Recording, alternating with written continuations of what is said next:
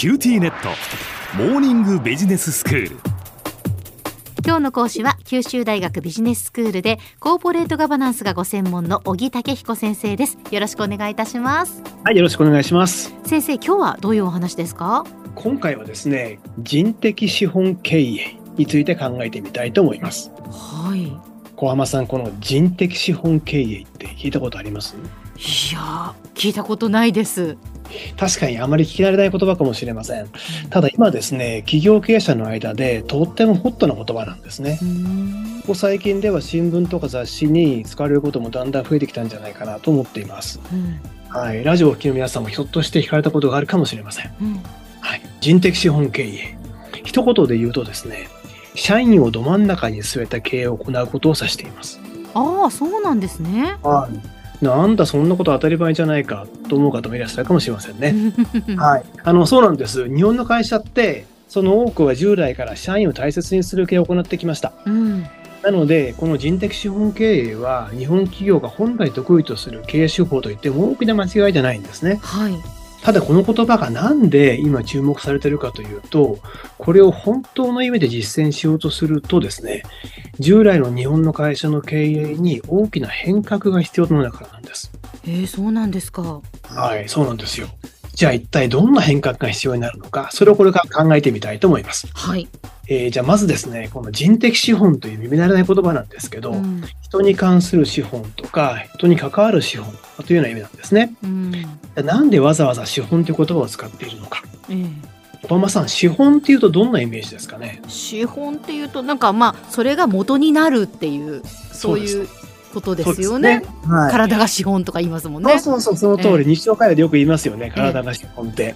で、ビジネスの世界で言うと、会社の資本金を思い浮かべる方が多いんじゃないかなと思います。うん資本金ですね。すなわち、会社が事業活動を行うために元になるお金ですね。はい。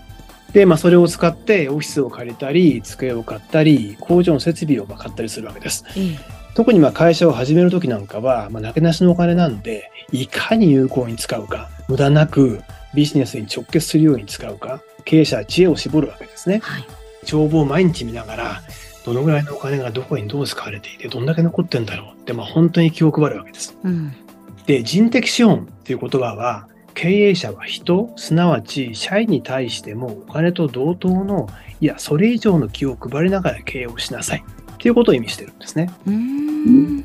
うん、今自分の会社にどんな社員がいてそれぞれがどんな強みを持っていてその強みをどう発揮してもらうのが会社にとって一番良いのかはい。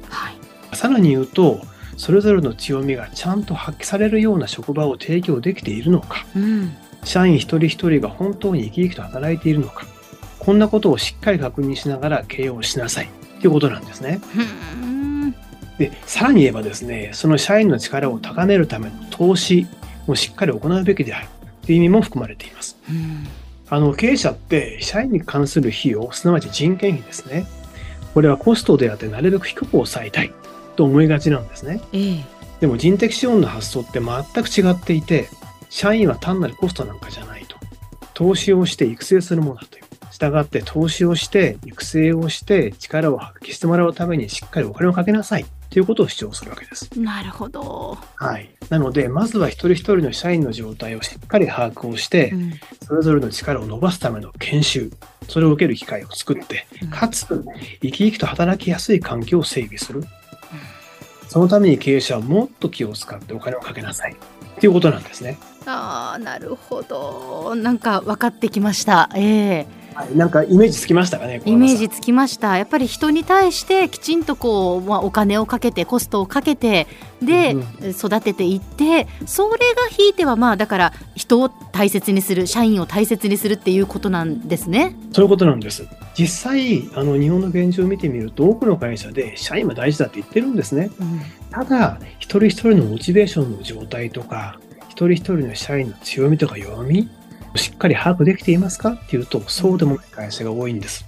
また、社員の力を伸ばすための研修の機会を経営者が率先して作っていますか？っていうと、心もとない会社も多いんですね。うんうん、日本では従来から人を大事にする経営が行われてきました。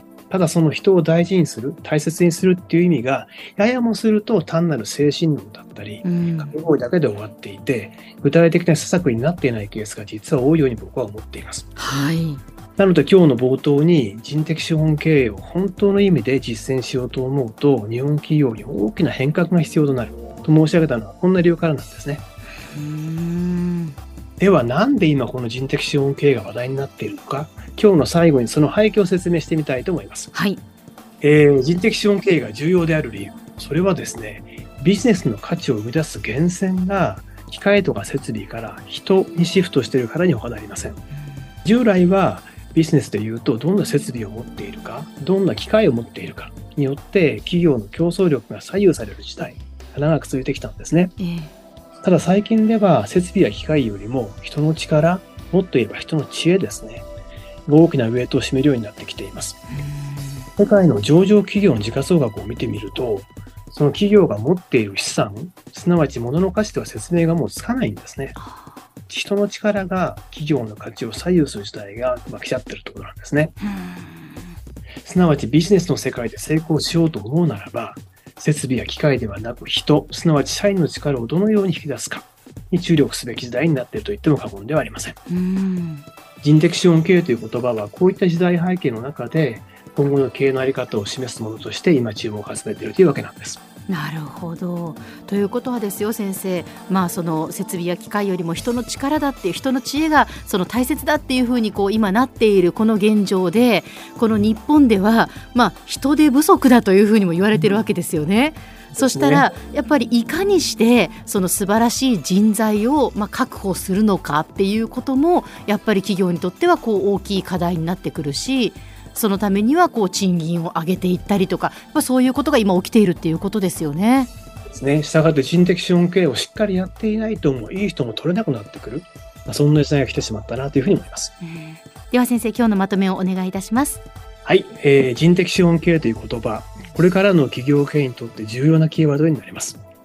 明日はですね、人的資本経営において私たち一人一人がどのようなことに気をつけるべきかについて考えてみたいと思います。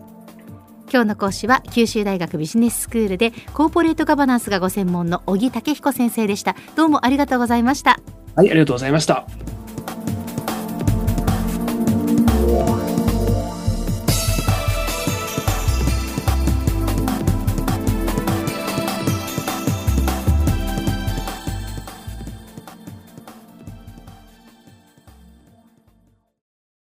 QTnet。 BBIQ にしてから毎日必ず実家の父と母からビデオ電話がかかってくる。元気？で毎日だからそう変わんないよ。痩せたか？で毎日だからそんなに変わってないって。早く子離れしてくれ。温かさとつながっている。九州のネットはビビック